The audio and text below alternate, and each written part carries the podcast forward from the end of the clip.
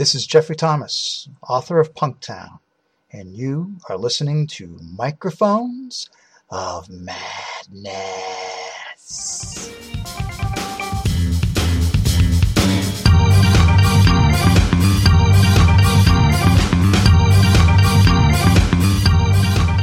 Hey everybody, Saturday night, Microphones of Madness. It is 924, 2016, September in non-number speaking countries.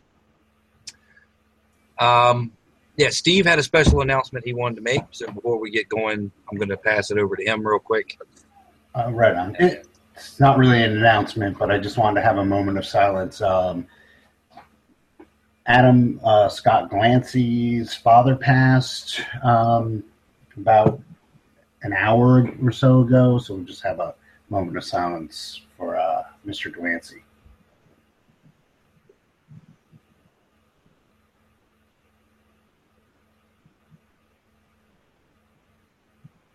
All right, um, we're back. Yay! All right. So tonight we are discussing, excuse me, clear your throat before you turn on the camera, dumbass. Um, we are discussing Return of the Old Ones. Uh, this is an anthology of apocalyptic Lovecraftian tales. Oh, really? Uh, I thought it was about my back. Ah, ah. we are the Return of the Old Ones. Get off my lawn! So yeah, Return of the Old these Ones. days. Uh, it's edited by Brian M. Sammons and published by Dark Regions Press. Uh, there is an Indiegogo campaign going on um, to The help fund last- this in the last yeah. day or so. Yeah, I think this weekend is it. So Yeah. So if, if you yeah, the the links is in the description, so check it out. It's also on the Microphones of Madness Facebook page. Uh, you can go over there, check it out, click the link, give some money if you if you got some. yeah get a book. Um, yeah, so as always with the anthologies, we've read the first half. Uh, do the first half in the first episode, second half in the second episode. We might do that backwards one day just to fool you guys. Be mad. Woo. Yeah, woo. do it in reverse order. Um, so turn. Nothing makes sense anymore. nothing. This is my Um, trailer park boys face.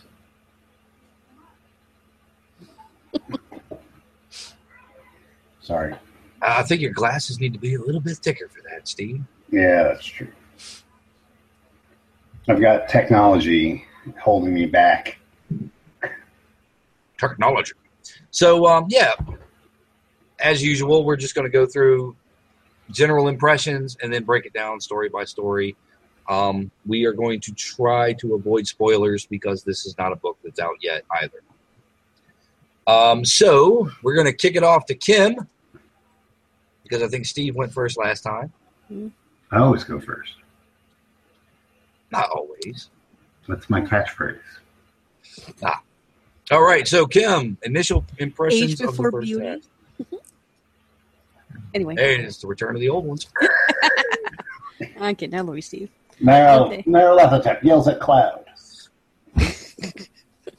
All right. So, my heart's not as in this one as it was in Caligari. I think Caligari spoiled me. Because reading some of these, I mean, it's it's not that they're bad. They're just not gripping me like those ones did. Not really. I mean, there there's some really good stuff in here. Uh, there's some really creepy stuff too, and one of them actually gave me a a, a fear factor kind of kind of shrug, which which doesn't happen very often. Um, overall, not bad, and, and I, I will stick with it to read the rest out. But yeah, I think Alright. Caligari just spoiled me. Damn it, Joe Pulver! Damn you! With your wonderful anthology. All right, and Steve, initial impressions? Um, boom, first half of Return of the Old Ones. Um, I'm, we've read a lot of Lovecraftian anthologies, um, and I think I'm starting to get the pattern too much. Mm-hmm. Um, for it to really be effective on me. Uh, I'm starting to see trends in the actual writing that um, I don't necessarily think I was noticing before, um, but just reading so much of it, I'm, I'm starting to see how not what the tropes are, but how they're used, and um, how weird fiction is is transforming from something that wants to shock to something that's kind of like a club that you either belong to or you don't. Mhm. All right. And well, you know, my got through the first half. I mean, most of the stories in here have been pretty damn solid. And and really my biggest takeaway um, from it, well, one of the biggest takeaways from the first half of the book is damn you, Peter Rawlik. How many plans are there, Pete? How many plans are there? I thought I saw a flying saucer. Um,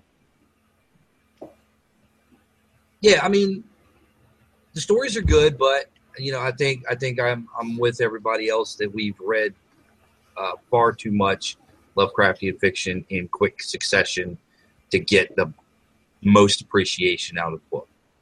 Um, also, uh, it's it's worth noting that the book is divided into three sections. Uh, in the before times, uh, where were you when the world ended, and what's the third? Because I don't have that in my notes. The third is Bootsy Collins. Uh, Life in the Shadow of Living Gods. Life in the Shadow of Living Gods. Um, and so It's like so visiting far, my house over Thanksgiving. Right. So far, we're te- we're ten stories in, um, and a lot of them deal with the the end of the world itself.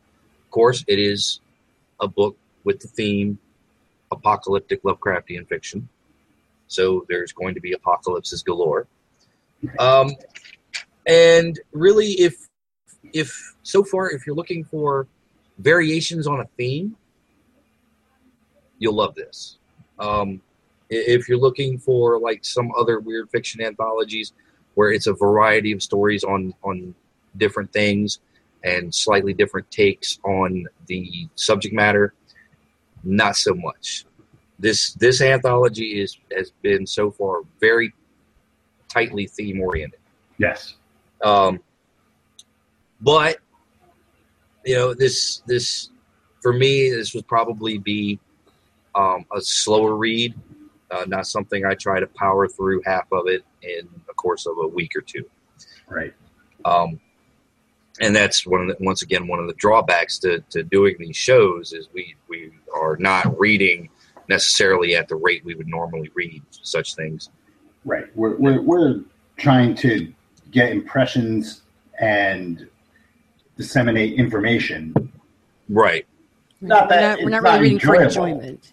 Well, right. It's not that it's not enjoyable because Right, it is. Um, but you know, But we're enjoyment not. isn't the point of why we're doing it. Well, i i in a way, it's the point, but also, you know, we, we want to give the review, so we have to be completionists, Yeah. and it has to be somewhat timely. I mean, yes, we we've had this this book sitting in our queue for a while, but uh, yeah, we're getting we're getting toward the deadline of the Indiegogo campaign, and Right. you know, this this is something that's on a deadline. And like you said, there's solid stories in here. Mm-hmm. hmm and it's very tight themed and which I, I, it surprised me um, i've read some other anthologies by the by the same editor which were a little bit more fast and loose with the theme Right. um, but this is very very like Dead on. yeah Yeah. So far, so far. Now, So that's true we've read half we've got what another nine or ten stories left. Nine. Another nine stories yeah, yeah, 19 stories overall. Okay. Um, so, I mean, you know, if that's if that's anything else you guys want to add to the initial impressions, uh, we can just go on into story by story. yeah let's hit it All right. So, story number one, we are going with Around the Corner by Jeffrey Thomas. Everybody knows what big fans of Jeffrey Thomas we are.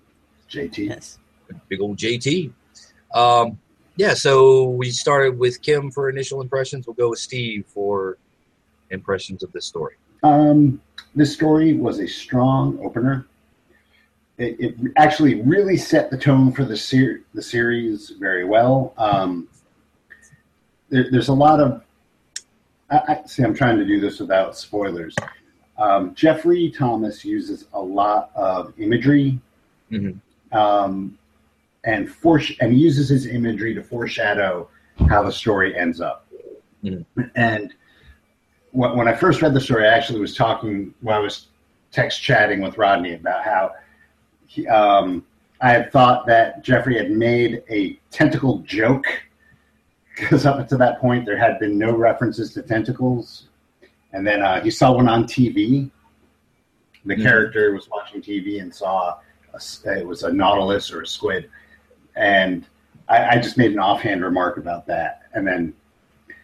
Um, we got more tentacles, but it wasn't as tentacle heavy.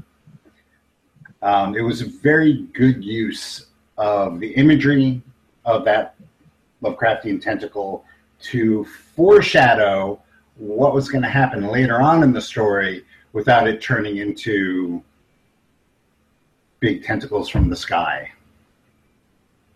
Right. If that, if that makes any sense. It does if you've read the story. Yeah. All no, right, like I said, it, Oh. uh, it, it uses really good imagery, and uh, it might have been the only story so far that uses the theme of uh, ancestral taint, Mhm. um, which is a, a huge Lovecraftian theme that we don't really get to see a lot of in these modern trilogy or anthologies. And I, Right. thanks, Jeff. All right, Kim.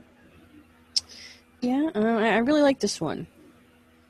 Um, trying to look at my notes here. I I like how he uses, like the Steve was saying, he uses a lot of neat imagery. He really screws with the way you perceive things. I mean, the the story's called Around the Corner, and that's really where you're looking is like around the corner into another dimension almost. Mhm. That's that's how it feels when you were reading this. Like Yeah. you're getting a peek into something that you're not supposed to see. Right. Okay. That's where the Um, fudge is made. Yeah, I I thought this, this I mean this story is you know Jeffrey Thomas is is a fantastic writer. Um, I, I love his writing. No matter what he does, he could write the phone book, and I would probably read the fuck out of it. Um, this is this story is not Jeffrey Thomas unleashed, like say Ghosts in Amber or uh, Mayor of Ephemera, but it's still solid storytelling. Um, you know, and and I like the way he kept things kind mostly generic, not no name dropping. Um, I think he made one reference to the Naacal language, um, and that was pretty much it. Most of it was just this guy. This shit is happening, and he's slowly piecing together what's going on.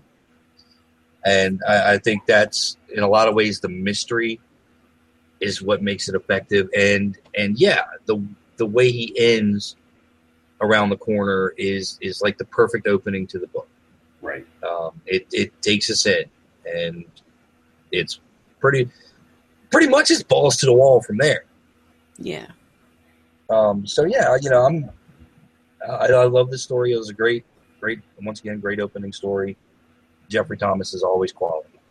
The, the weird thing in reading this was I had just finished reading uh, Victor LaValle's uh, Big Machine. Mm-hmm. Um, and in Big Machine, the main character had at one point belonged to a, an apocalyptic cult.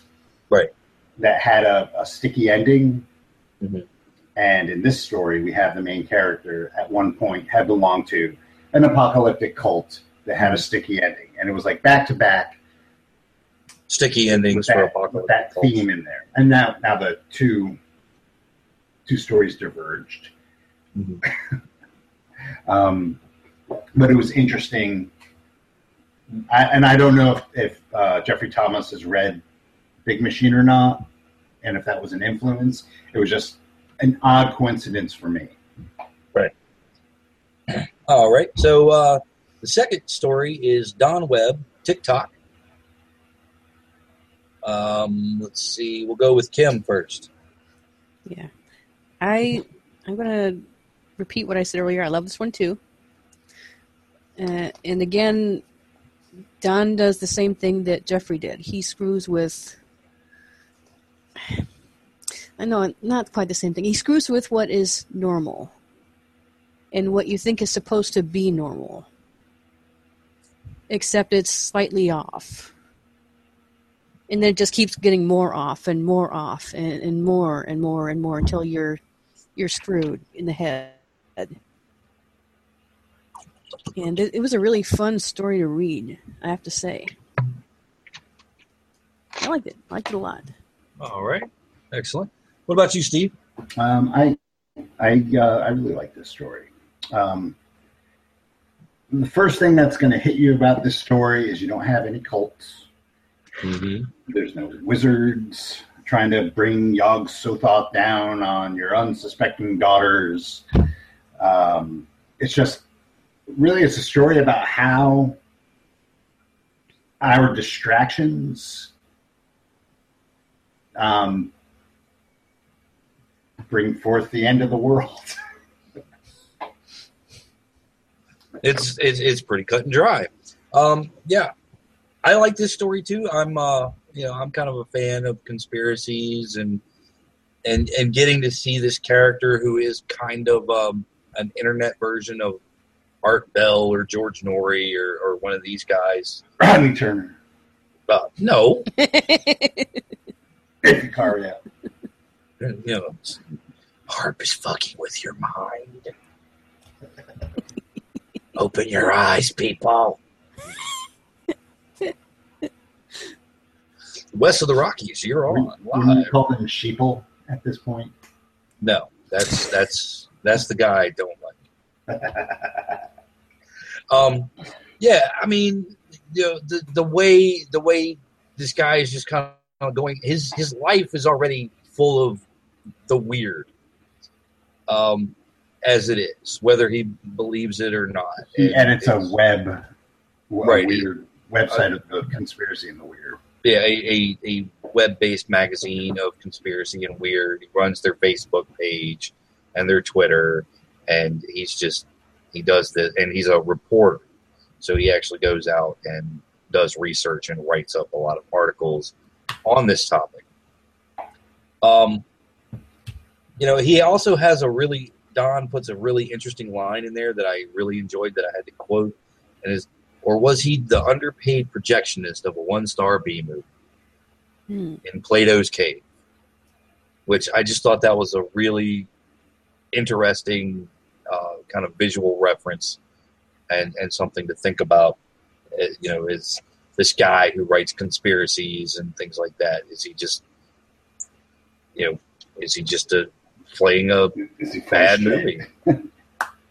This uh, there were a lot of quotables in this story. Yeah. Uh, My apocalypse has no bells and whistles, hmm Yep. and Uh, and my favorite um, reference to non-Euclidean geometry. hmm Did you know pi is changing?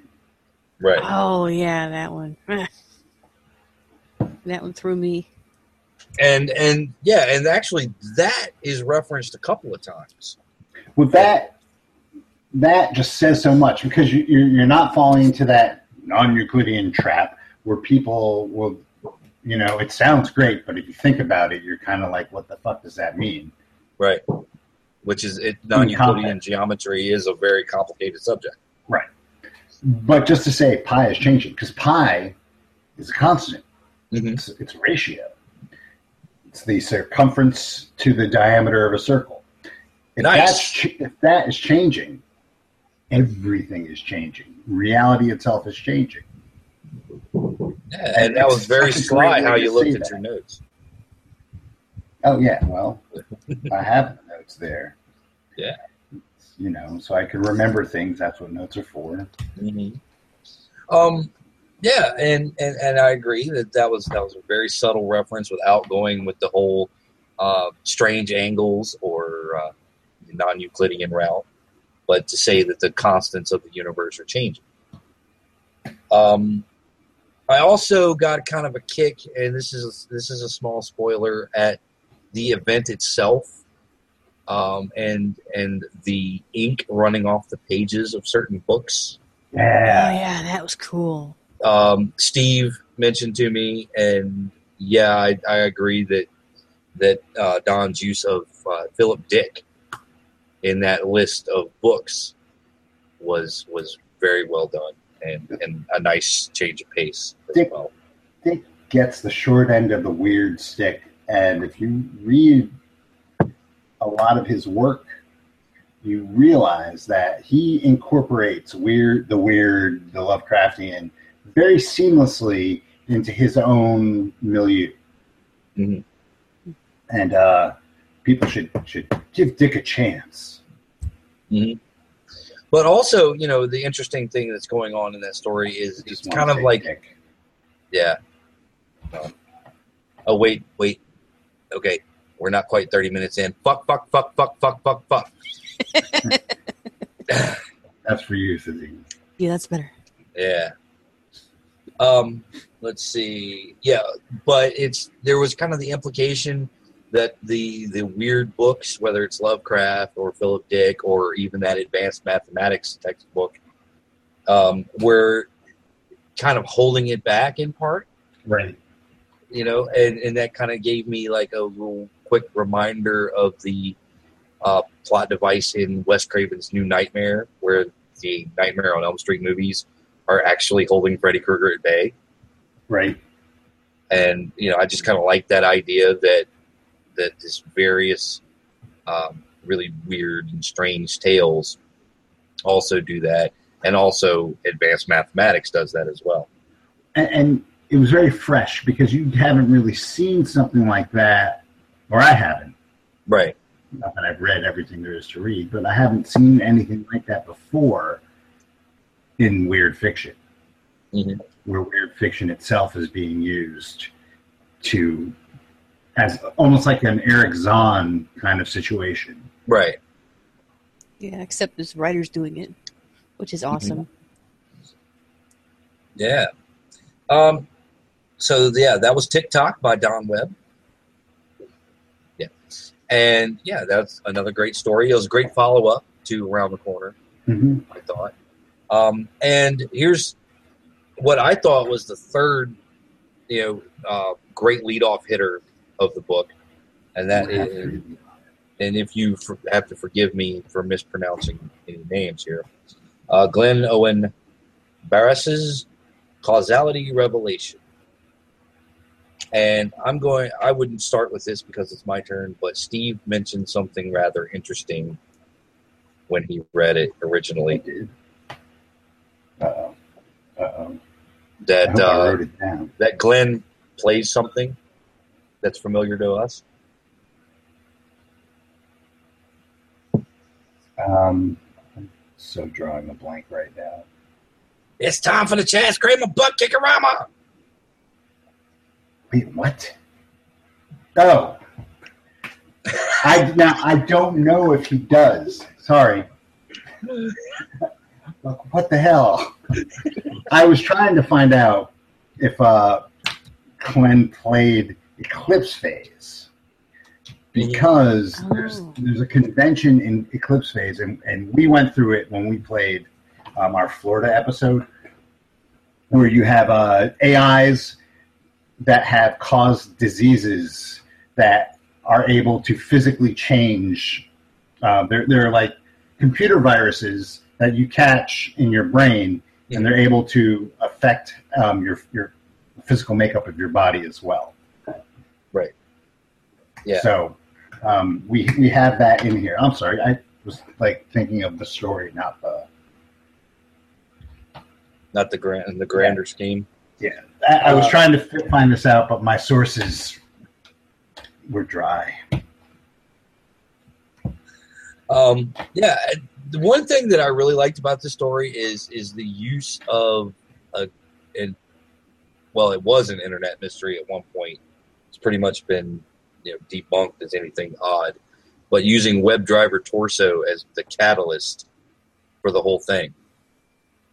Um, for those of you who aren't familiar with it, WebDriver Torso is a YouTube channel, um, and it's I believe it is one of Google's test channels where they just play a few seconds of a tone and some geometric shapes, and that's it.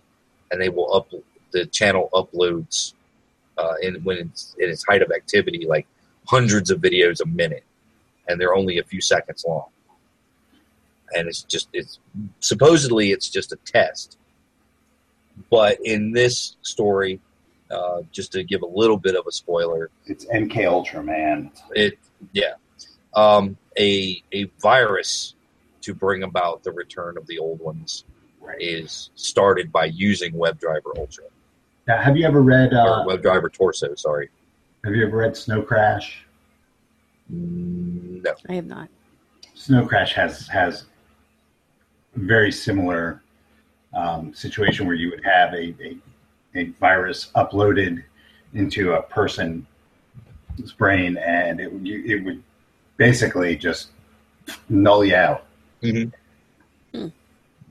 Now, one thing one thing I want to point out about these first three stories, and and this, it's a it's a thing that makes them work well, is all three are very personal stories.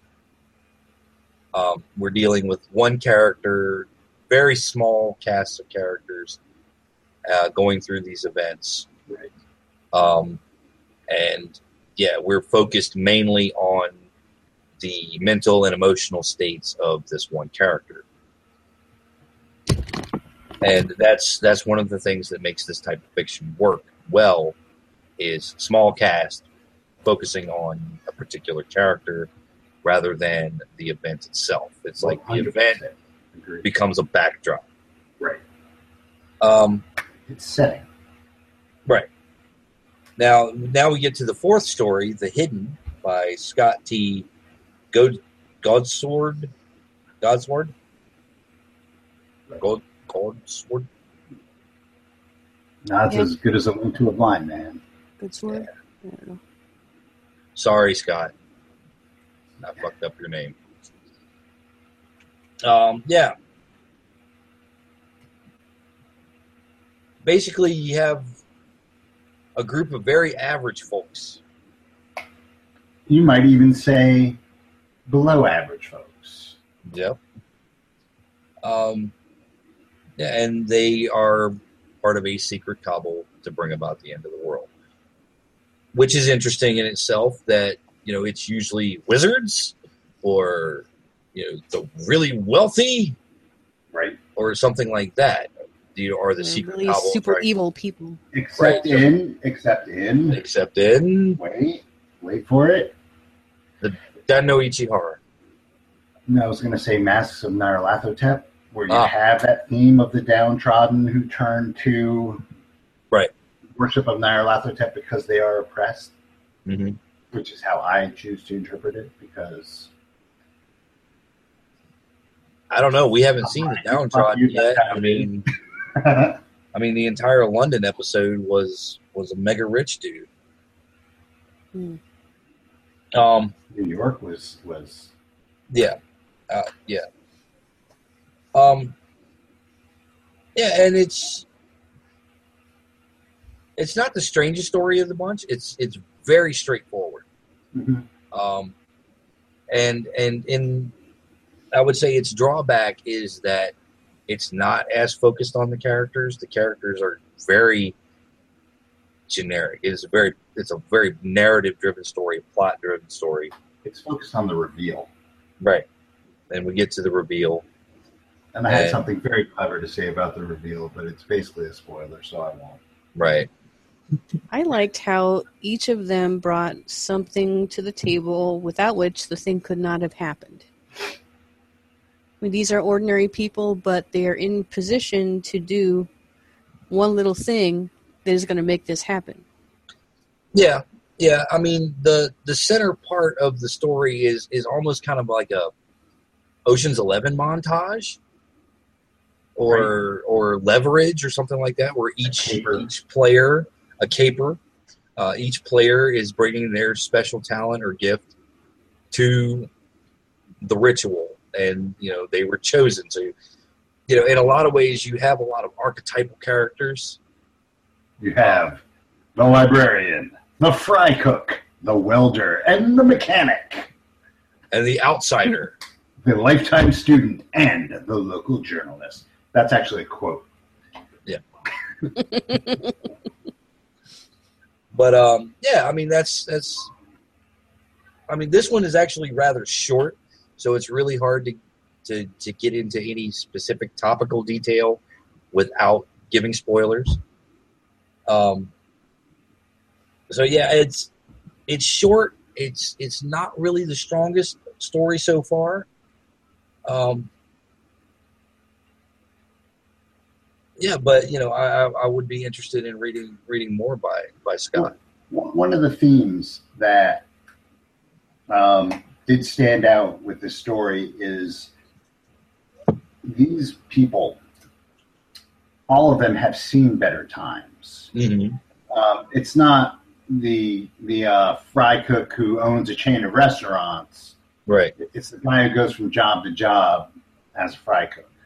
right, It's it's people who the the welder um, is on a farm that has seen better times. So you almost get the sense where in in a world where you have opulence all around you and you're being fed these images of success right. like we do hmm um, but the, the, the normal uh, culture is failing people. Right. Where do you turn? hmm It's, it's Well, very what do you do? It, it's very an, much. an apocalyptic cult. Uh, excuse me, guys. I got things to do. See, I got apocalyptic cults to join. And they ran it like an AA meeting. Yeah, yeah. That was that was interesting. Um, yeah, I mean the the world itself that the story takes place in is very much a, a a world. It's very similar to our own, um, where yeah, there's there's this perception of oh yeah, everything's fine, everything's hunky dory. Yet there's there's a significant portion of the population that you know, no, not everything's hunky dory. Um, you know, no matter what we do, we can't get anywhere. So let's just have I a, don't know what that feels like. yeah, let's just have a completely clean slate. Hmm. Yeah. All right. So next up, we have uh, Lucy A. Snyder's "The Gentleman Caller," and we're gonna I'm gonna kick this one over to Kim real quick because I was rather I- curious about her reaction. This I I got a kick out of this one. Uh, not only is it, I mean, it's unique in a lot of ways. First of all, it uses. I don't know if this is going to be a spoiler, but eh, it uses uh, a Lovecraftian theme that we do not see very much at all. Mm-hmm. just because it's not very popular for some reason. I don't know why. But it also starts off with uh, a protagonist that you also don't see very often at all.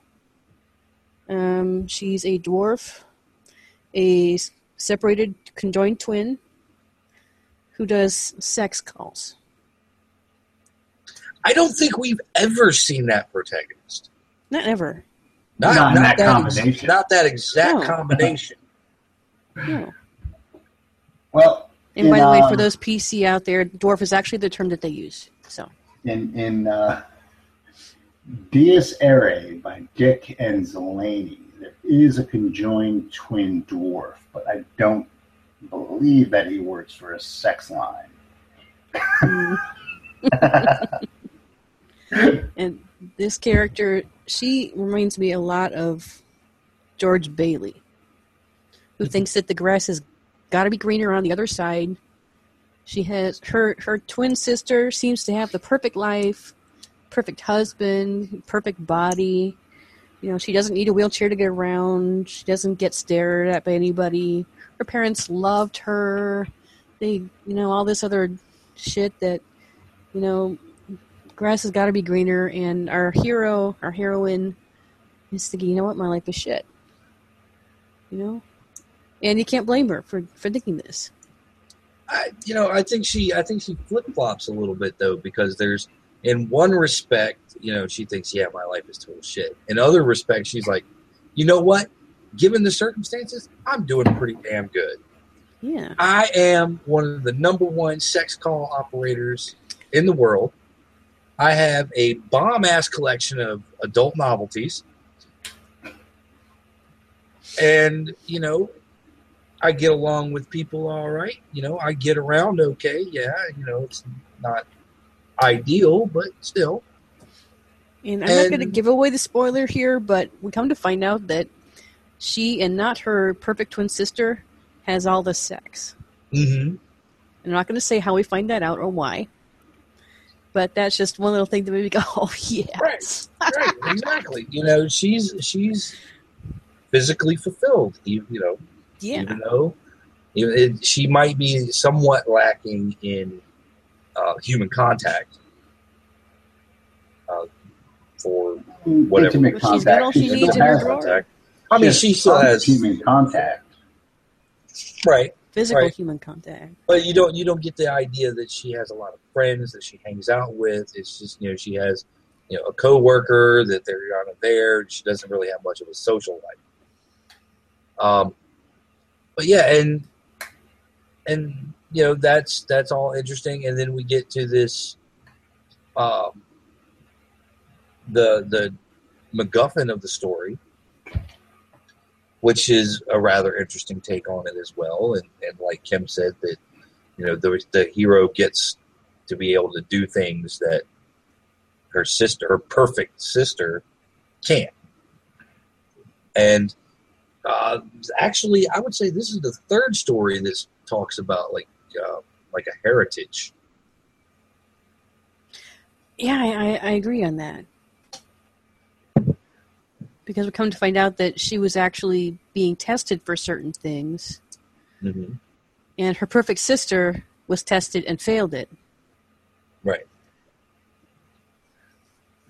So, yay for the chosen one of the family. Mm-hmm. For all good it did her. Because of course, apocalyptic Lovecraftian fiction. See, now this is where I thought that this story would be a great origin story for a supervillain. Mm-hmm. Um, without spoiling things. Well, I mean, she she gains a, her power is she could inhabit the bodies of other people, Right. and and she does it not necessarily maliciously, but she like the ultra humanite would do, Mm-hmm. but she does it selfishly. Right. Like maybe Dead Man. Right. And the Uh, first one's entirely by accident, but after that, yeah. She knows what she's doing after that. Yeah. Well, you know, granted, that we only get to see her use her power Once. three times. Three times. Yeah, three times. Yeah, three times. Um, yeah. And and and truthfully, this this story could be developed into a much longer treatment, Right. um, really focusing on her using her powers and and doing this kind of vicarious living. Um, yeah, I mean, yeah, I thought this one was rather interesting. Um, I personally would have put it as the fourth story, just just because it is. I, I liked it better than the hidden. Um, and yeah, This could almost have come earlier than that, in my opinion, because this is one of those that's like behind the scenes prep for the Mhm. apocalypse. Yeah, yeah, I, I guess so. I mean, it is kind of it is behind the scenes, uh, yet it still ends with a very man-made cause to the apocalypse. And, and so far, we are upon. Speaking of Chaz Kramer, Speaking of Chaz Kramer, man-made causes of the apocalypse. yeah, just how it how it went down. It's a Chaz thing. Yeah. Um. But yeah, I mean, so far we're we're five stories in, and each of them have been either human created or human ushered uh, apocalypses. Right. And now we get to number six, Scratching from the Outer Darkness by Tim Curran, uh, which is not necessarily a man made apocalypse. Um, and I'm going to throw it to Steve to lead off this one. um, it was very distracting in this story. It's very hard to get story out of it because it there are huge sections of it that are lists of Mhm. references for the Cthulhu mythos. There are just huge swaths where he's describing the, the different things that are happening in in the news, and it's like, um, I, I you know I didn't bother even writing a lot of them down, but there's like three distinct parts, and the first time it was kind of cool because it was part of the whole tone of it. Mhm. Um,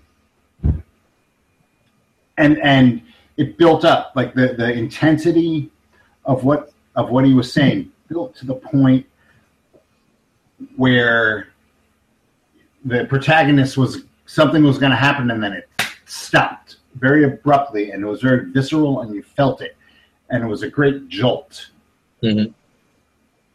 and then it just kind of did that a couple more times and it was kind of okay but you already did that Right.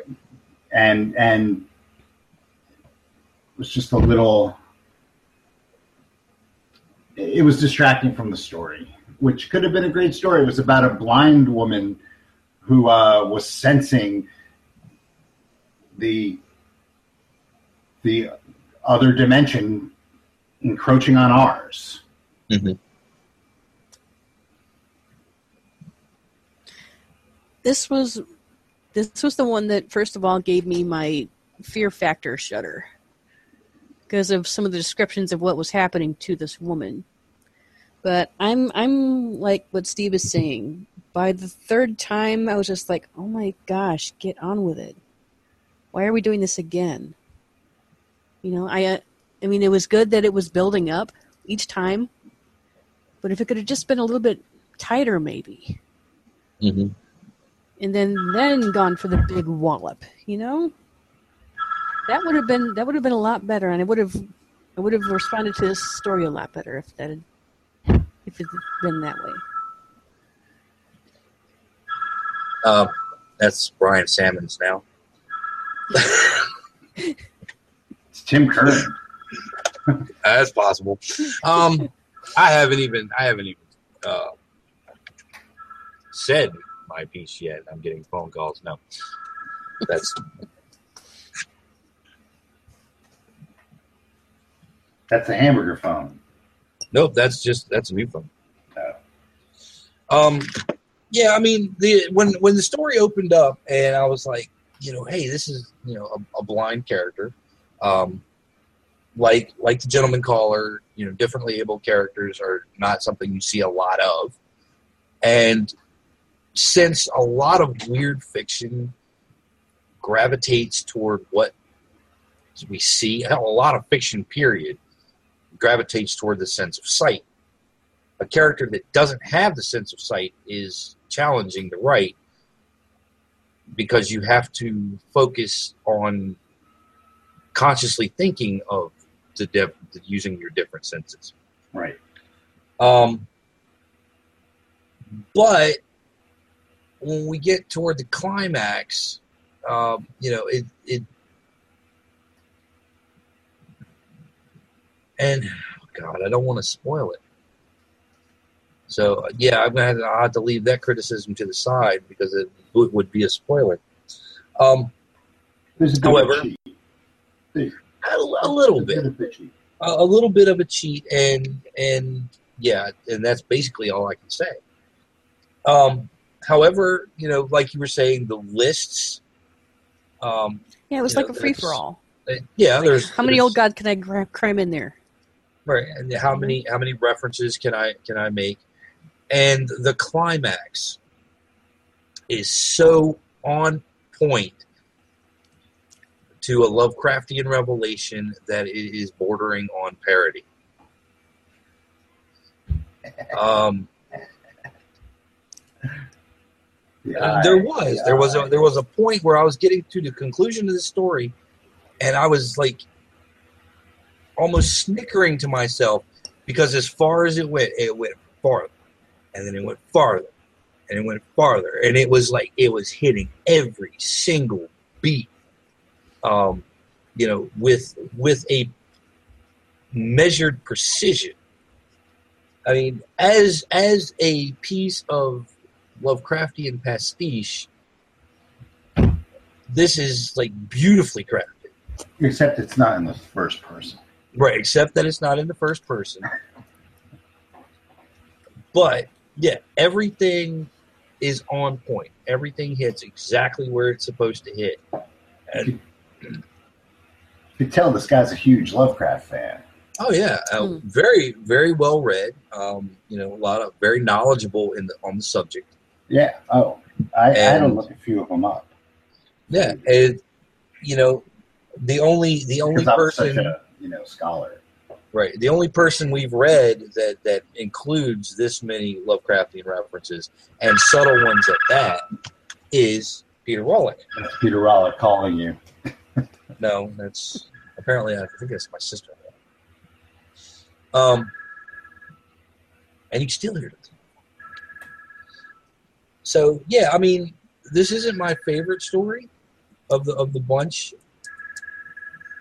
Um, but you know, I, I cannot I cannot argue that it's not well well done for the uh, the milieu it's in. Well, one thing about the last two stories that you don't see, you don't see a lot of differently abled characters in No. Lovecraftian fiction. No. As a matter of fact, usually in that sort of fiction, those are the bad guys. Right, right. So Um, so we do He was to such a give eugenicist that to have a just to have a d- differently Mm-hmm. abled protagonist would have been ludicrous to him. Right, right. And so yeah, we have to give um, we have to give Lucy and and Tim mad props for including differently able characters in their stories, and props to Brian for including them in an anthology at you know this visibility. right.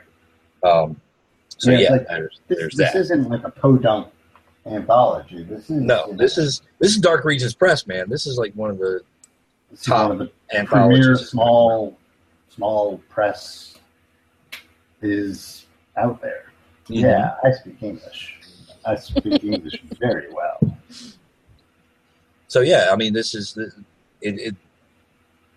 Regardless to our opinion of the story, it's great that it's here because of what it is and the exposure it's getting. And yeah, you know, I'm I'm, I'm curious. I'm going to try to look up Tim Tim as well and, and see what else Tim does. Tim's going to post on Facebook how he's never read the X Men.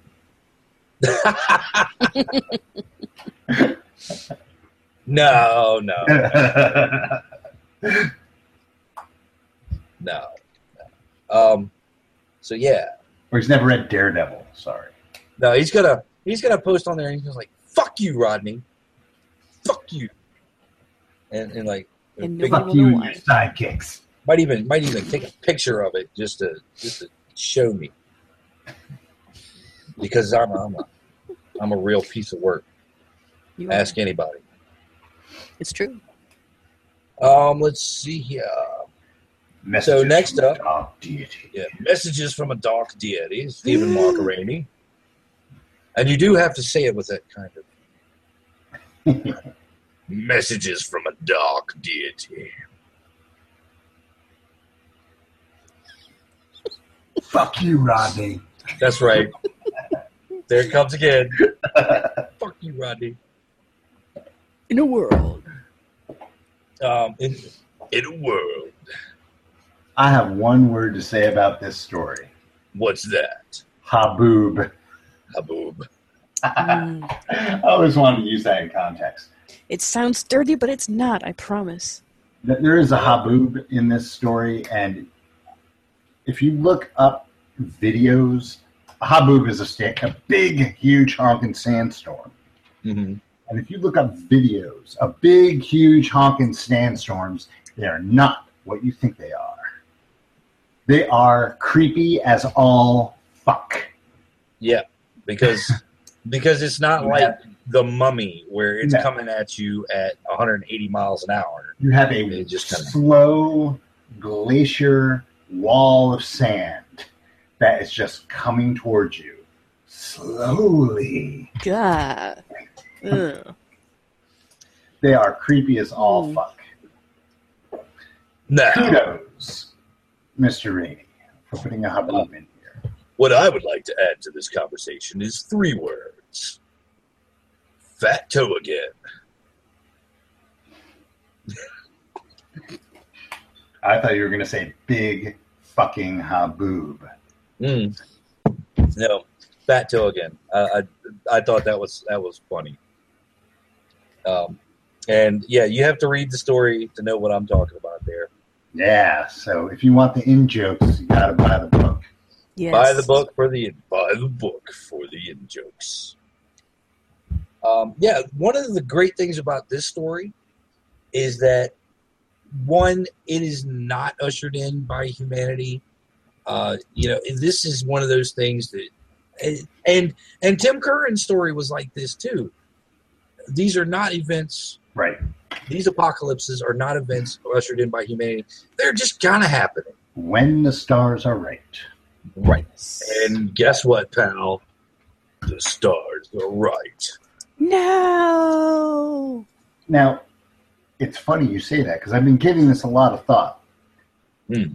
In the original texts of Lovecraft and his Yes. Tolkien, you don't really have you ha- you might have cultists. Call of Cthulhu had cultists, but these cultists aren't bringing Cthulhu up from R'lyeh. Right. It just happens. That's right. It's like- There's- there's nothing what you can do whatever you want to do you cannot do whatever you want to do but it's happening either way right. It's like um it's like praying for rain. right You know, you can pray as much as you want, but it's gonna rain when it or rains. not Or not rain. There's and a 50-50 chance. and it, it almost to me it almost seems like a lot of people have forgotten that Hmm. a lot of people have forgotten that just that simple fact that you have this indifference of these things Right. and indifference is across the board. It's not like um, Nyarlathotep, except in Call of Cthulhu, the game, is wants worshippers so he can come back and usher in eternal darkness. It's going to come back when he comes back, and that's Right. He doesn't just, give a shit about us. that's just the long and short of it. Mhm. And and this story is very much that element. You have a journalist, and he's unraveling this mystery of weird shit happening. He's seeing shit. People are dying, and you know he's trying to figure out what's going on, and everybody else is just as confused. But there's another little technique that he uses in that not everyone sees what's happening. And, and that I like because, you know, he's not sure if, if he's going crazy or if something's really happening. And, you know, and then he runs across someone else. which is another aspect of those old Lovecraft stories is you have that questioning of the perspective of the character. Mm-hmm. Right. This they is crazy, or did that really happen? I mean, at the end of these stories, you have people who are mad, people who are drug addicts. You don't have the most reliable narrators, Right. Talking about these events. This is for those of us in the world who think that being chosen must be something pretty sweet. Because it means you're special. But this guy here, he is here to tell you that no, it is not nice. It is not a good thing to be special. Not in this case. you don't want to be special Yeah, you don't in want to. this world. The other thing I liked about this story was it was another one where he used um, the the imagery to show the state of mind and state of spirituality of the isolation of the protagonist. You would often find him apart from other people. Like even in his own apartment, he spent most of his time out on the fire escape, which his wife would not go out to. He was separate, um, both like in the text, Mhm. and that reflected his his overall state of mind and spirituality, whatever you want to call it. Right. And and and this story also flips back and forth between his time in Iraq and and the current era current time. And we find that even then he is isolated, you know, in a sense. Even if he's in a room full of people, by language. he's he's isolated. Mm. Um, he's isolated by language. In in the current time, he's isolated Well, um, because of his job. well, also he wasn't a soldier; he was a journalist. Correct. He was a war correspondent. So he, he was even isolated from the from the the people he was with, the, the American troops or Mhm. whoever he was embedded with, um, because he wasn't there for the same reason. Correct. Correct. So yeah, this this character is pretty much is as isolated as you can be, and still be a mostly functioning member of society. Right.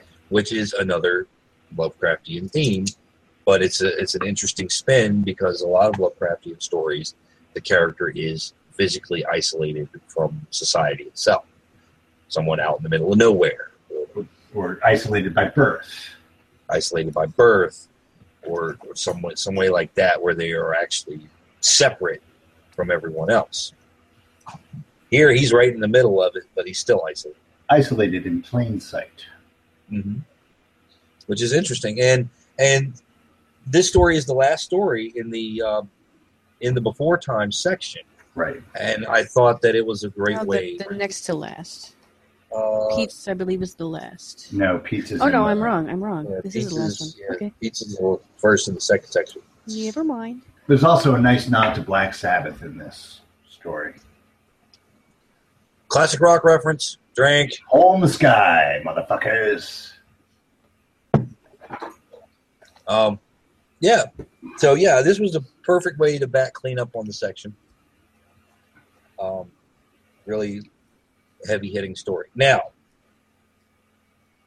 this is where we begin section two. Where were you when the world ended?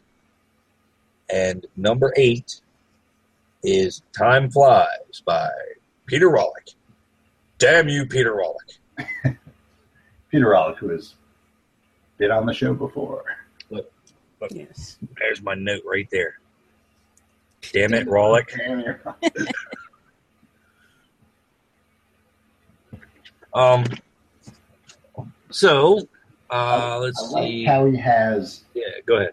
Um, I like how he uses the great race of Yith in the function of the Watcher.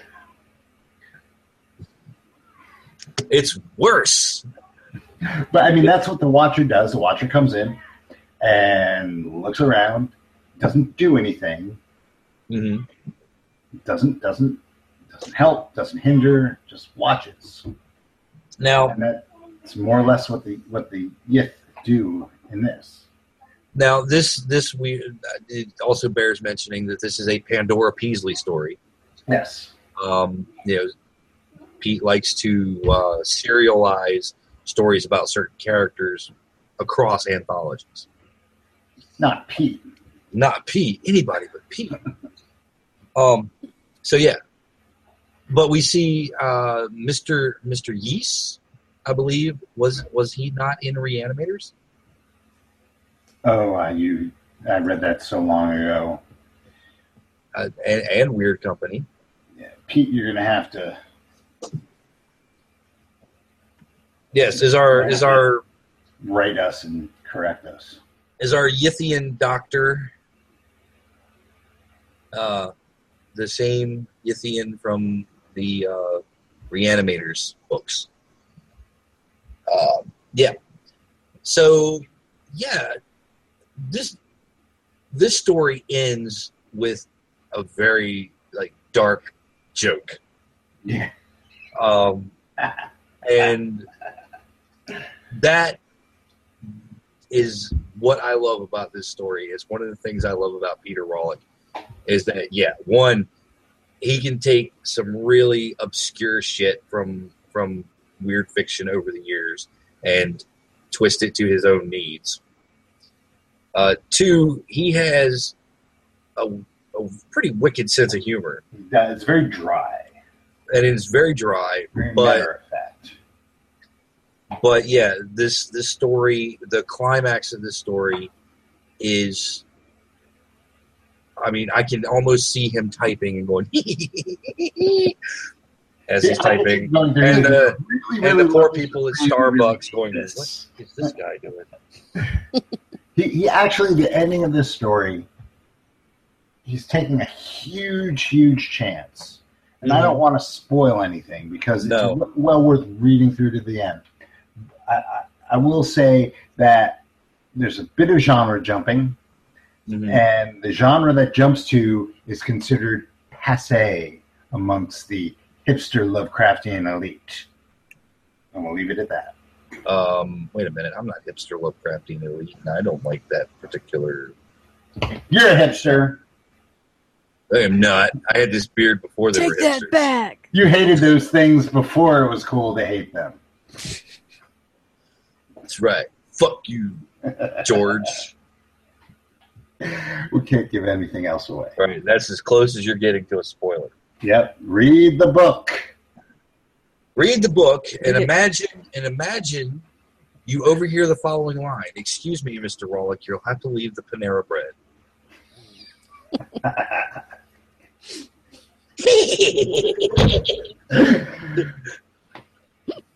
Sorry. I'm feeling a little foot clamp.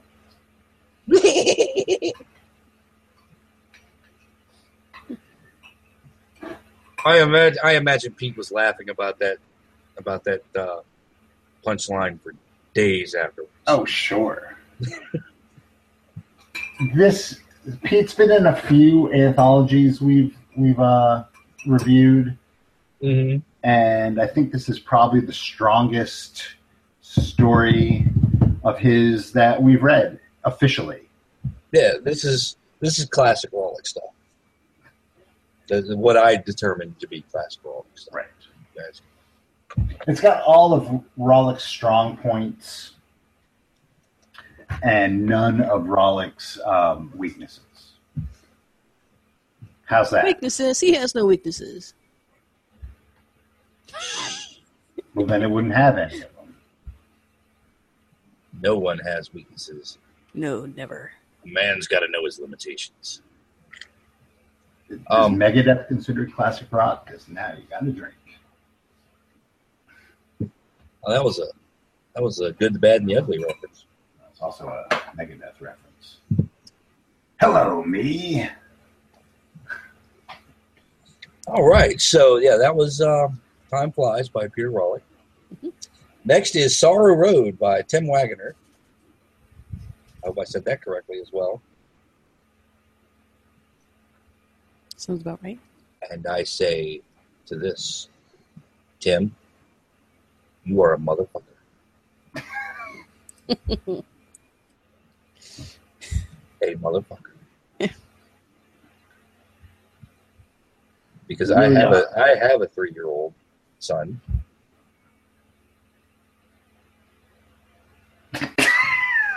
You broke Rodney, Tim. Sorry. Seriously, this this story is dark. Dark. It is yes. a, is a punch in the face, and the best way to describe it is, "Mom has worst day ever." Hmm. Exclamation point! Exclamation point! Exclamation point! Withdraw some exclamation points from Joe Pulver to add them on here. Don't Yeah. take Joe's exclamation points to put on this. In all caps, bold, thirty-eight point font. Worst day ever. And and again, What This the is- fuck are you gonna do? Right, and this is another story where the Lovecraftian apocalypse just kind of happens, Right. And you know, and that that's one of the strong points of it. It's uh, you know, we've seen that in in scratching, we've seen it in messages from a dark deity, we've seen it in um, Time Flies, and now we've seen it in Sorrow Road. That's four stories in a row where the apocalypse just happens. Well, or is it just that we don't know about any human involvement that would have been? Um, I prefer to think of it as you know the stars just being right and it's just happening and nobody knows why. Yeah. Um, you know because you Reasonable. say that at some point in here that um, it, they're coming back and now they're here to stay, but it doesn't say we made them come back or whatever. It Right. Just they were here once. Says that. They I mean, used to be. a- if you want to believe that there was a human agency involved, you're welcome to. Mhm. But I, I really don't No. think that, But I think there was human agency. I think that aspect of it is what adds the cosmic to cosmic horror and is, Right. is that you know this it's it's like the heat death of the universe. It's going to happen regardless. Right. Hmm. to what we do about it. Um, you know, the Earth will be enveloped by the sun at some point, and yeah, there ain't shit you can do about it. Um, in in the face of that reality, you know, all of human endeavor is is futile, and and there's that aspect to it. But then we get this other very personal horror going on um, with the the main character and and this happening at the same time, and that she manages to hold her shit together. She does. I mean, that's that's balls of a rhino, son. I mean, not not. I think it's not a spoiler to say what her personal issue is. Yeah. Okay. So Yeah. her- her it's very early in the story. Basically, the setup is her son is is was in remission. Mhm. Three year old boy uh, for spine cancer. Yeah. and they just got the news that it, it, there was a relapse. Right. So- that morning. Right, and they are driving back from the the oncologists, and she's processing the information when the world ends. Mhm. So, Right. So, and now, I recently I've said this before. Actually, I recently got into an online argument about personal horror or personal issues trumping cosmic horror and how they can enhance each other. And I was slapped down because cosmic horror should be pure, blah, blah, blah, blah, blah. and I'll tell you this right now Steve fed the trolls. the, the, the, the, the cosmic horror the, that works really well has to be has to be contrasted against the shit that's going on in your life or who cares? Hmm who cares that some nameless thing is coming down and enthralling the human race? I, wh- where's my stake in that? Well my you know, stake is now this little boy who has cancer. Right. and how his mom is dealing with that. Like like in uh, Black Tom, my stake was the fact that Tom's father was gunned down for no reason because he had a guitar. Right. Hmm. That was my stake. That made the story personal, and it made what happened even more horrific. Mhm. and your run of the mill uh, Lovecraftian pastiche generally doesn't have that. Right. And yeah, I mean that's that's that's one of the things that makes it gut wrenching is that you know you're already hurting a little bit, you know, for the situation, and then all this other shit happens, and you're like, oh my fucking god! No shit. Yeah, I mean, and it's it's not a it's not a tearjerker. Um, No, the, the, end, Per the se. ending is kind of. I think they could have done a better job with the ending had they gone for the more um, ironic route. mhm, Mm, I don't. I, I certainly don't want to give away the ending of this story, Right. No. and that, that's like a personal. You know, that's a personal taste. You know, that's how I feel about things, but not necessarily how you or you are going to feel about everything. That's just my own personal taste. Right. It, would- it would have had more of an impact, really, had they gone for the indifferent irony as opposed to the way it right, right, right. worked out. and and and yeah, and I think that the most, you know, that there was there was uh, an afterthought to the most horrific scene in the story. Um, and yeah, it, that was a, a little bit of a letdown after after that. See, now that afterthought, had it gone now, I, I discussed with you what I thought, how I thought it should end. Mm-hmm. and that had you just changed that one scene you could have had the the um, epilogue on there and it would have been such a huge impact Right. that would have you your jaw would have dropped mine would have been gone oh fuck that's fucked up Right. And and you know it, it perhaps perhaps Tim didn't want to quite go that far.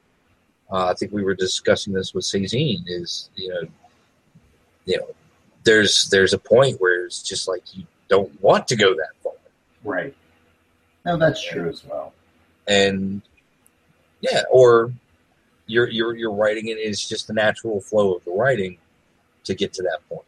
I mean, it's kind of like it's kind of like uh, Tim Curran's story. You know, we we said it hit all the points.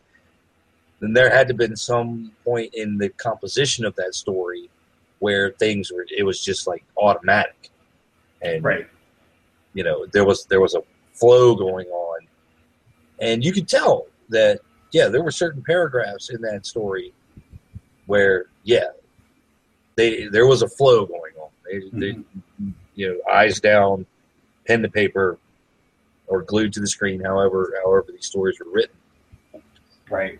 And and you just you in certain ways becomes automatic and it's just it ends the way that the story wants to end. When the when the pen stops writing is you know where it is and you know you read it no matter how many times you read it it's just okay that's that's the way it's telling nothing me else what's is going going to to end happen right right i hear Right. you i hear you that I, I can't change course, you know, when I, once I've got this this side, and I, you know, and that's that's perfectly reasonable. You know, that's part of the the craft is being overtaken by the the writing itself, and you know, being punched in the face is part of being a, a reader. Well, I mean, it's, it's you know, Hmm. it's Return of the Old Ones. So yeah, you're gonna get that. Yeah, Yeah, but damn. Yeah, yeah, exactly, exactly. But damn, Once again, if you want to know what the hell we're talking about, read Buy the book. you have buy the book. buy the book Yes. because If you you know, went in on this, and you may not want to after you're done with it, but you got to buy the book. that's right. You might come out of this book really fucked up. Well, I mean, you, you don't read a book like this expecting to be cheered up. That's true. That's true. There is there's other un, unless you have a really dark sense of humor and you read uh, Peter Rawlik's story, there is nothing joyous going on here at all. No, Um, it is what it says on the box. Right. It's the return of the old ones. Apocalyptic Lovecraftian tales. So I mean, Yes. you know, honestly, it should just say, you know, Bleakos, By Grimdark. like Grimdark. You know, it's you know, it's the worst tasting cereal, and you always have to have it with sour milk. Yeah. Because it, But you eat a shitload of it. but you eat a shitload of it because for some reason you can't get enough. Because there's a prize in the back. There's a There's a prize. prize in the box. you have to eat it to get the prize. There's a secret and a called decoder ring in the box, That's right. so you can also translate unspeakable cults. Woohoo. Get yours today. Which brings us to The call of the deep. Oh wait, I have this one. This one requires the voice. The call of the deep. Now this one before By we William get into Meikle. it, um, has a bit of art that has been uh, made, commissioned, and and and done. And if they reach a certain amount of their goal by the end of the weekend or whatever, Mm. um, they are going to include the art in the book, and it's a bunch of deep ones coming up under Yeah. a bridge. Under the Tower Bridge in London, Yeah, so which is a pretty badass piece of art. If you've gone to the Indiegogo page and seen it, yeah, it is pretty badass. uh, I think uh, Scott R. Jones, whose work is also featured in the second half of the book, next week, um, Scott, next week. ne- next week, Scott. Um, yeah, he posted it as well. This this piece of artwork is pretty pretty badass. Um, it would be nice even if um, it didn't get included in the book. If like maybe prints were made or something like that. Yeah, it's it's pretty it's pretty sweet. And now, um, I don't know if anybody has gotten any uh, Dark Regions books before. I have a, a hard copy of uh, World War Cthulhu, and the art in there is fantastic. And they have uh, full page spreads of, of great stuff. I think there might be one for every story in that one. Cool. So yeah, they, they quality wise in terms of the, the physical books, they they they do it. I mean they they pull out the stops and they, they put together a good looking book. hmm The cover art for this book is amazing as well. Oh yeah, if you look at the stuff that I posted for it, um, that is the cover painting. If you Mhm. look at the uh, the um, Monday Night Heroes Twitter. One Night Hero. That's at Monday Knight Heroes. Um, yeah, you, you can see it's really it's it's fucking scary as shit. Yeah, and um, And grimdark. Very, and Grimdark. very grimdark. Um, so yeah, this is a, the story of this is more of a science fiction kind of story, which is which is also interesting. Um, Takes place in what, 2060 something? yep, twenty sixty six, something like that. Um, yeah, Thereabouts? in the not too distant future. Next Sunday, AD. Yeah. Um. So The main yeah, character Joel has two robots, Crow and Tom Servo. I'm They not watch sure what story movies. you read. they send him cheesy movies, the worst of all time. La la la. Now, this is a story about uh, two uh, British um, military operatives, Yeah, there, there's special forces, Special Forces SAS, uh, perhaps. troubleshooters. And there is a global war against deep ones. Now this is cool because the deep ones are rising because of global warming. Oh, come on. Everybody knows global warming isn't real. Bravo. Uh, Bravo. And, and before anybody sends any angry letters to Kim, she was like rolling her eyes when she said that. yes. Yes. I am LOL. Now the other people will send her angry letters. Fuck you then. Can't Um, please all the people all the time. Right. So Yes. so these these eggheads have a plan to fix things, as eggheads do. They are American eggheads. Uh, it's a it's a It's joint the- Yes, task it's force. the Americans who eggheads. are are portrayed as leaping first Right. and then looking, damn the consequences. Um, Mhm. The gentleman who wrote this, um, Michael Meikle, I believe it's Meikle. Meikle, William If it's Meikle, not, please correct us. uh, he's Scottish, so he has a different view of Americans than, say, an American writer would have. Which is probably more consistent with the international view. You know, that Americans Americans are seen as cowboys, and and even these scientists are going a kind of cowboy and cavalier route. the Americans are fully willing to take chances with other people's lives. hmm including their own. Right.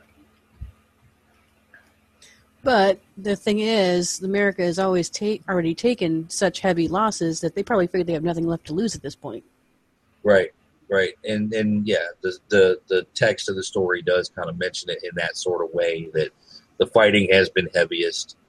Uh, you know, retaliation for Innsmouth, I'm sure. On the east coast of, of The United the States, yeah, the I mean, fighting Boston's has already been the gone. heaviest. Um, you know, the United States has suffered a hell of a lot of damage. Yeah, basically the whole east coast warming. is is done. He's gone. Yeah. And uh, yeah, Landlocked stakes for the win. um, yeah. So we have we have this this this like last ditch plan that has bizarre side effects. Um, and there's just a lot of like really creepy images. I mean, even though this is you know, uh, you know, it flip flops between the science fiction, you know, the soldier observing this, you know, all these people in lab coats bickering and arguing about doing the thing, and he goes outside and it's completely different kind of narrative going on out there.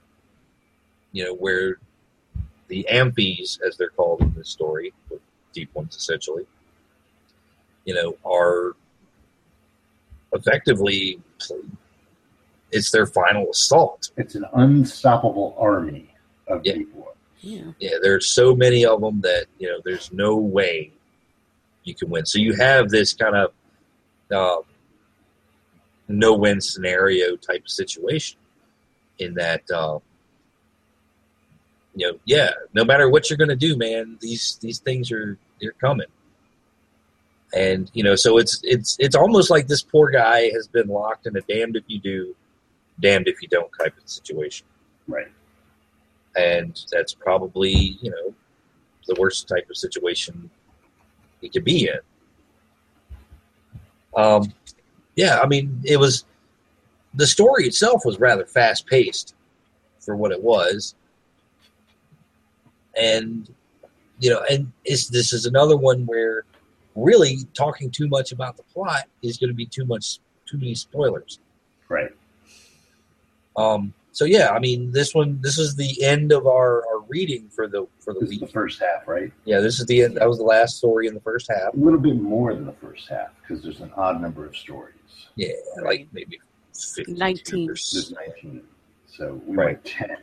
We went ten this half. We'll be doing the next nine. Um, so yeah, I mean, I, I would say you know just based on the first half, you know, if if Lovecraftian apocalypse or just apocalyptic fiction in general really you know is something you really love, get this book. Um, you know, if you like the Lovecraftian aspect, go ahead and check this book out as well. I mean, It's pretty solid Lovecraftian kind of stuff. Yeah. Um, my only real complaint, and it's not just this book, Mhm. it is modern Lovecraftian writing in general. Um, I think we've gotten to the point where a lot of people are being very meta in the way they disseminate information in a Love, Lovecraftian setting. Mhm. Um, you, you get you have a lexicon of tropes that are Lovecraftian tropes, Right. and we all know what they are because you know we've read them. And I think instead of building tension in stories by um, by looking at new things and, and twisting things into the weird, we're now building tension through these tropes. Mhm. So, so um, a good example on this was you had a, a point where um, all all the deep ones had their heads up and they were making a sort of a sound, and then it was it was described as as a hymn. Right. Once you do that, you kind of let the cat out of the bag, and instead of creating the tension um, at the end of the story by saying, "Oh my God, the noise was a hymn," where you have a big like shocking reveal, you have, "Oh, okay, Cthulhu's going to come." Mhm. And so it's it's maybe it's because I'm jaded, but I, I think a lot of a, a lot of stories are being written with that in mind, and we're writing to the audience that you're trying to sell to, as opposed to writing to a broader audience. Right, right, and and to to the point sometimes where it's almost like you're winking at the audience. Right. Cat, cat, cat, it's Cthulhu's coming. Hey, hey, hey. You know Um, it's gonna happen. You know it's gonna happen. You know what's going to happen, but then again, you know it is also Lovecraftian apocalypse, so you know what's going to happen. Right, you know it's going to happen Exactly. anyway. True, but I think there's like there's ways to purvey that without without um having to have a page on TV tropes. Yeah, but you know,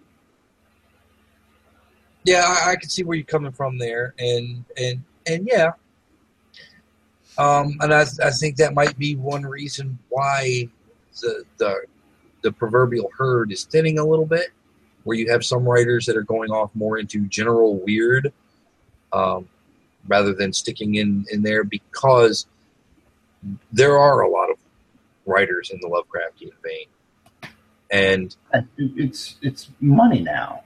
Yeah, and and there's there's there are certain tropes that you you know are using, and you know there's so many combinations that you can write a solid Lovecraftian story and hit all the tropes just right, and it's still a good story. You know, even though you know, yeah, this is you know, A happens, B happens, C happens. It's still a very good story because you know, there's the craft of writing behind it. That's- Um, but yeah, they sometimes it doesn't seem like they're pushing new gr- new ground. It, it just seems like we're being communicated to in um, stereotypes. Mm-hmm. and you, you might be able to get the same across and even make it a little bit more surprising. Mhm. Do it in a different way. But you know, the, on the other hand, you know, isn't that what all of this was about in the first place? Was just it was being sensational, even though you knew what was going to happen. You know, you know, you know, Howard Randolph Carter is going to faint. you know, We know it now. At the time, right? Thanks for the spoiler, Rodney. Oh, at the time it was almost new, except you know they did it in Maker movies. you know, Conan is going to lop somebody's head off. hmm you know, and you- and you go into these things, you know, that's what you expect. I mean, you know, I'm sure at some point in in the, the days of Howard Lovecraft, when all this stuff was fresh, um, out of his imagination, that yeah, okay, I read, you know, I've read three or four Howard Lovecraft stories in these previous issues. Oh, it's another Lovecraft story. You know what to expect, and yeah, there's there's a certain you know um, need for familiarity, I guess, um, when you when you're trying to do a Lovecraftian story. You don't want to go too far out and run the risk of alienating the fans, maybe. Hmm. Um, no, no, because you had like you had like people who were post Lovecraft mhm, who you know did their own thing, like Ramsey Campbell, mhm. um, who is the other book in this Indiegogo thing is a tribute to Ramsey Campbell. Just so you Yep. know, Children of uh, I'm not going to pronounce it, but yeah. I'm going to say Gla'aki. So I mean, and you have writers like Campbell, Block, who were able to take this and make it their own. hmm And, and yeah, you're going to have like a couple of pastiches early on, but then they they find their own thing and incorporate it into their own style. And I, I think that you get you get some of that with this with this book. As You definitely well, because- do. I'm I'm not. That's not an indictment on this book. It's an indictment on Lovecraftia in general, Mhm. like the, the, the movement. Right. All right, I'll, I'll give you that. I'll give you that. Um, yeah. So, Kim, any any final thoughts? I think we pretty much covered it. It's, it's certainly certainly uh, some good stuff in there. A lot of good storytelling, some really different takes on things. Uh, some tropes, yes, but you know what are you going to do? Give it a try. There you go. Listen to Kim. Yes, listen. No to no toes this time because this is not the second episode. no toes Right. yet. Right. My And toes are where they Tom's should be. But as there is a bit of a a time issue Mhm. For those of you who wish to get in on this, um, it's an India Indiegogo, Indiegogo, Indiegogo, whatever um, campaign. Mhm. So the book's getting published no matter what. It's not like um, Kickstarter where if you don't make your goal, you're done. Right. They're flexible. yeah, you, you still you still get um, the book. At this point, they're trying to improve upon the book. They're trying to make it nicer with full plates of colored art. So if, if you are mine, you, you are interested in the book from what you've heard from us, what you've seen on the internet, blah, blah, blah, go ahead, take a look at it, shoot them some cash. The only thing you're doing is helping yourself get a better book. Okay, and uh, just so we can get that uh, address in there in on the air, uh, the Indiegogo campaign is www.indiegogo.com slash projects slash three new books from Dark Regions Press, uh, and there are dashes in between three new books from Dark Dash, Regions dash, Press. Dash, from, Um, we will include the link in the description. Uh, let's see. They, according to the site, they have a day left, and they are three thousand, almost four thousand dollars short of their of their thirty thousand dollar goal. Eighty eight percent. Um, yeah, there's still a lot of uh, Go forth and pour money into it. yeah different bundles available. I'm looking at the Deep Ones artwork right here for uh, William Meikle story. Badass, fucking barnacles and shit. Yeah, man, that's Barnacles. barnacles and spikes and shit. SpongeBob and Yeah. Squidward. And so yeah, I mean, and you can also check out the the other two books in the as part of the Indiegogo campaign. Uh, you Human, an anthology of dark science fiction by edited by Michael Bailey, and also the uh, tribute to Ramsey Campbell, The Children of Gla'aki. Uh, that's edited also by Brian M. Sammons and Glynn Owen Barrass. There you go. So there you go. So check that out. Once again, the link will be in the description. Um, it's, Look, Robbie Ramsey Campbell. that was my Necronomicon 2015. Look, Rodney Ramsey Campbell. Look, Ken's Parliament. Um, so yeah, we're gonna we're gonna call it a night there, and until next week, we'll be doing the second half of Return of the Old Ones. That's right. Say goodnight, Gracie. Wait. What? What? Monday Night Heroes. Oh, Yeah, but what? Time to harvest. Okay, a time to harvest on Monday. Yes. And Friday Fungi will be doing something we don't know what yet.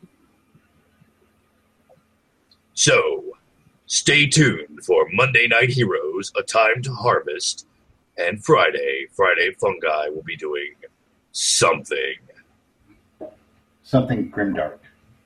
Something Yes. Call of Cthulhu. Grim dark. And until next time, say goodnight, Gracie. Good night. Night, Grace. Yeah. I'm terrible at that.